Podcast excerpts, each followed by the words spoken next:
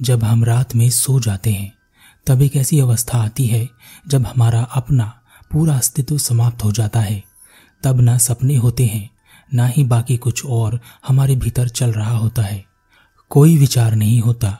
उस समय हम पूरी तरह से समाप्त हो जाते हैं। ना कोई रिश्ता, ना कोई चाहत, ना कुछ और, ना कोई काम, ना सुख, ना कोई दुख, कुछ भी उस समय नहीं होता। अपनी इस अवस्था को ना कभी आपने देखा है। और ना ही कभी समझा है और ना ही आप कभी इसे देख और समझ पाते हैं, क्योंकि आपके ना होने पर ही यह अवस्था उत्पन्न होती है। और जब आप हैं ही नहीं तो आप क्या समझ सकेंगे? यह अवस्था पूरी रात नींद में नहीं होती। पूरी रात में एक बार यह अवस्था बनती है। जब यह अवस्था बनती है, तब जिसके साथ यह नींद में घट रहा है, उसका समय रुक जाता है और वह कुछ नहीं हो जाता है।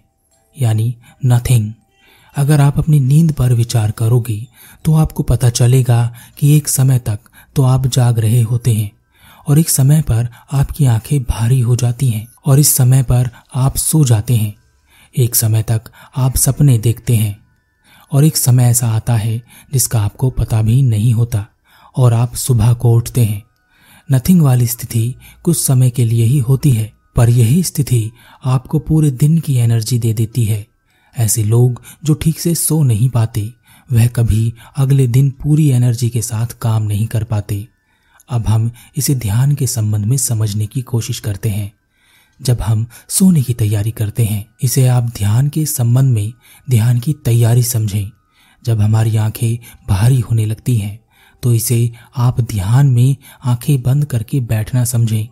जब हम सो जाते हैं और विचार चलते हैं, यानी कुछ नहीं नथिंग वाली स्थिति में आ जाते हैं, क्योंकि हमारा निर्माण कुछ ऐसा ही हुआ है कि हमें वहाँ पहुँचना ही है। बिना अपने होश में आए, सोए हुई स्थिति में हम रोज वहाँ पहुँचते हैं। बिना वहाँ पहुँचे, हम एक दिन भी आगे नहीं बढ़ सकते। हम गिर पड़ेंगे। हमारे कदम आगे नहीं बढ़ेंगे। परंतु ध्यान में हमें जागृत अवस्था में नथिंग कुछ नहीं वाली स्थिति में जाना होता है। ठीक वैसे ही जैसे नींद में होता है।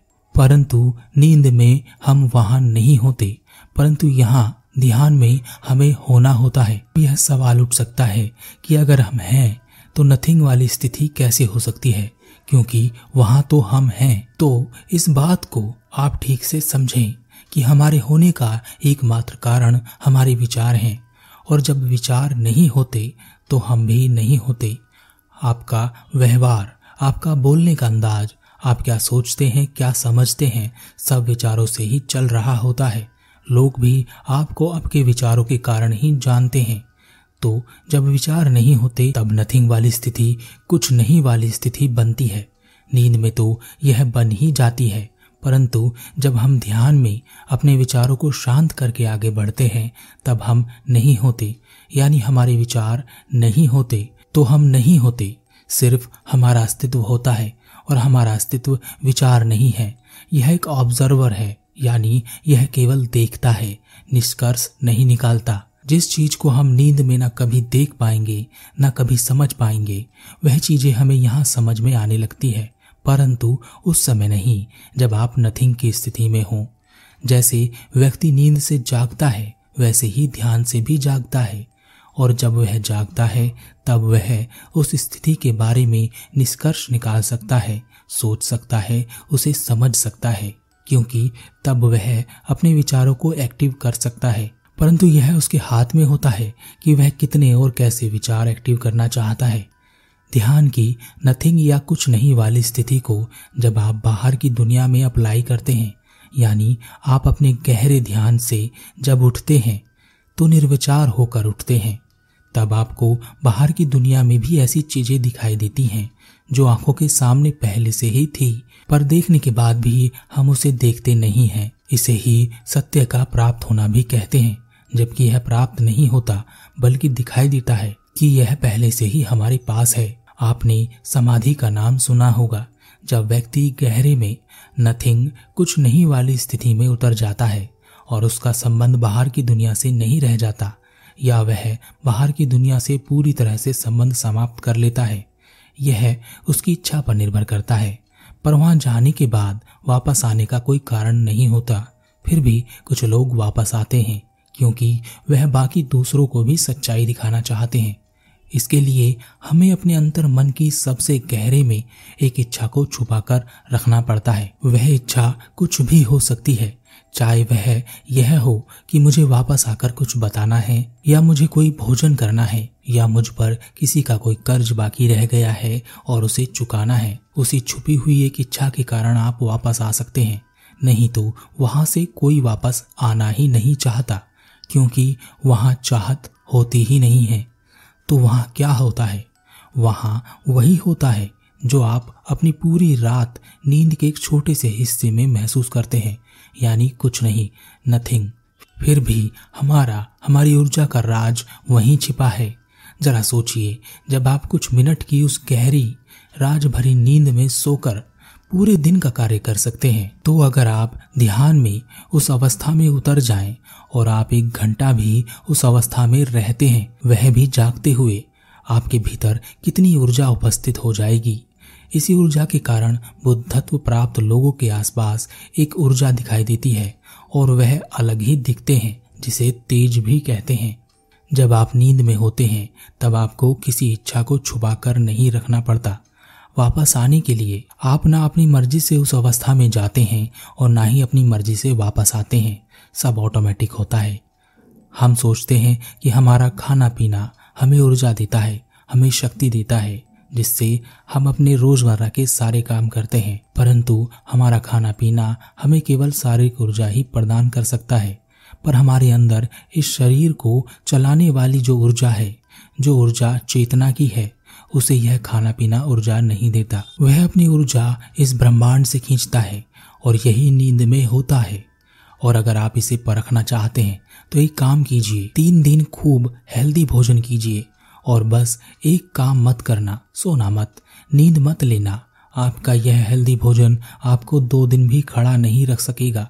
आप गिर पड़ेंगे। ज़्यादा ज़ोर ज़बरदस्ती की और ज़्यादा दिन तक तो आप कोमा में भी जा सकते हैं। क्योंकि ऑटोमेटिक सिस्टम आपको नींद में ले जाने के लिए हर प्रयास करेगा। क्योंकि आपकी चेतना को तो ऊर्जा वहीं से मिलनी है। और अगर यह नहीं मिलती तो आपके शरीर के सारे अंग एक एक करके अपने प्राण से अधूरे होते जाएँगे। इस वीडियो को बनाने का मकसद सिर्फ़ इतना सा था कि आप इस बात को समझ सके कि ध्यान की शुरुआत करना और फिर ध्यान करना और ध्यान में उतर जाना सब अलग अलग स्थिति हैं। हमें से बहुत सारे ध्यान की शुरुआत में ही लगे रहते हैं।